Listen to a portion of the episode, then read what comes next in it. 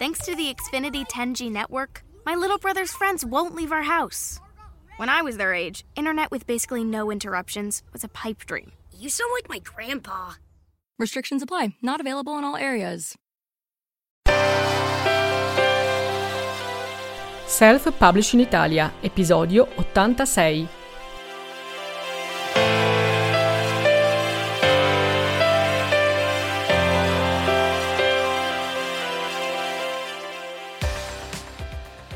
Che cos'è la quarta di copertina? La quarta di copertina letteralmente è il retro di un libro in formato cartaceo. Perché si chiama così? Adesso te lo faccio vedere, sto per fare una mossa, bisognerebbe scrivere come nei programmi di sport estremi, non fare a casa. Sto per fare una cosa che se mi vedesse il direttore della biblioteca in cui ho eh, lavorato, il mio primo lavoro è stato fare la bibliotecaria, eh, urlerebbe lui per il dolore. Guarda. Allora, questa è la copertina. Adesso basta perché il libro sta soffrendo, è una mossa che non bisognerebbe mai fare. La copertina è una vera e propria coperta che avvolge, che avvolge il libro, come una coperta. Allora, essendo intorno al libro, questa coperta viene quindi piegata e ha quattro facce. Questa è la prima faccia, quindi questa è la prima di copertina. Se io apro dentro la seconda di copertina, in genere nella seconda di copertina non si scrive niente o a volte ci sono le alette se c'è una sovracoperta, questa è la seconda di copertina, poi vado in fondo, questa è la terza di copertina, anche qui in genere non si scrive niente oppure c'è la letta di terza di copertina ed ecco la quarta. Quindi la quarta di copertina si chiama così perché è la quarta facciata di un foglio unico che viene appoggiato e poi incollato, a volte incollato, a volte anche cucito, intorno al libro. Questa è dal punto di vista tecnico la quarta di copertina, però poi noi andiamo, andiamo a chiamare quarta di copertina anche il contenuto di questa quarta, di questa facciata. Allora, che cosa contiene o che cosa dovrebbe contenere la quarta di copertina? Soprattutto adesso parlo riferendomi alla narrativa, quindi ai romanzi.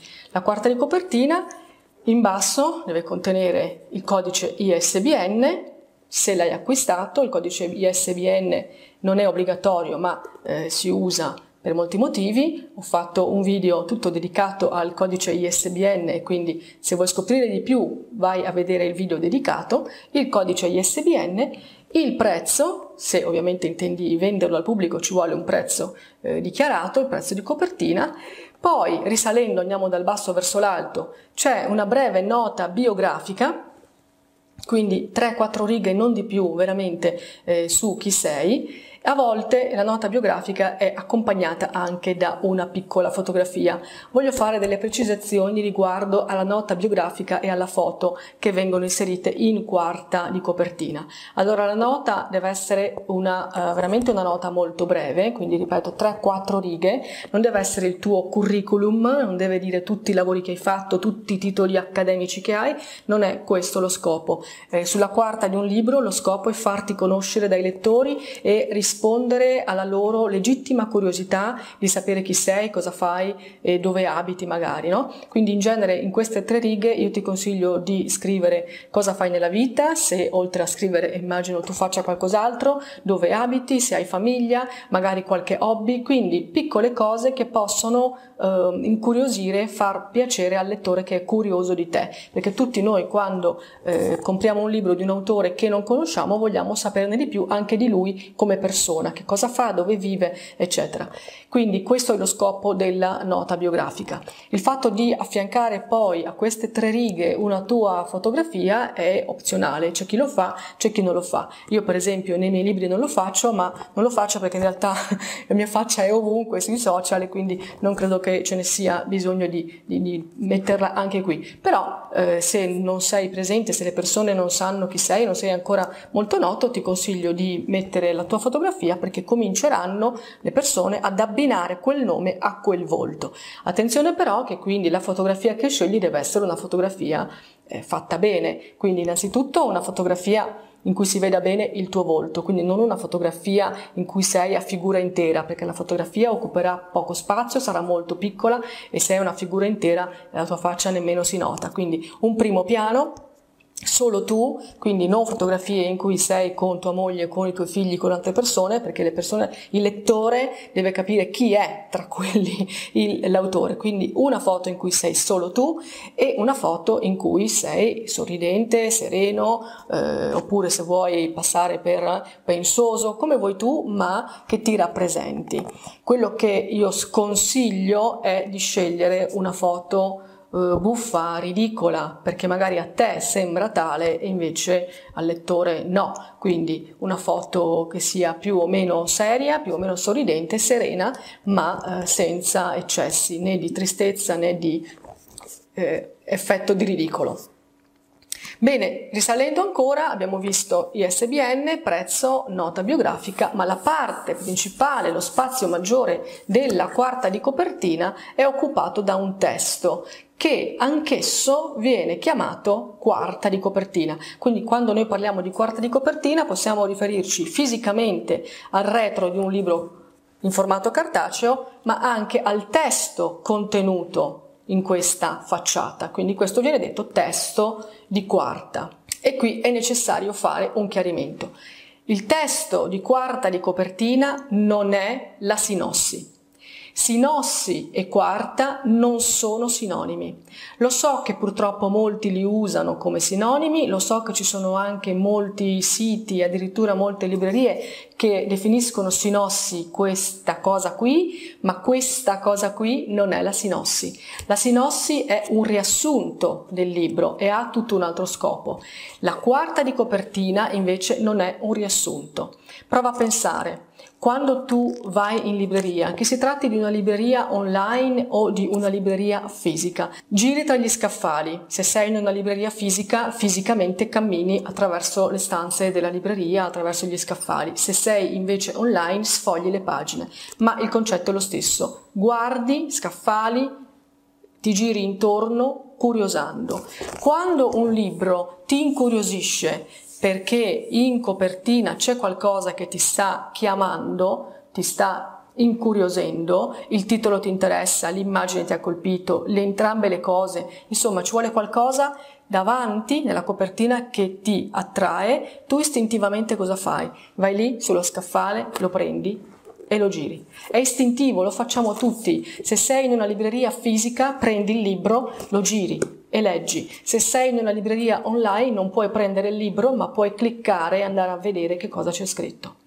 Allora, innanzitutto questo cosa significa? Significa che questo benedetto testo lo deve preparare anche chi vuole pubblicare il proprio libro solo in formato digitale.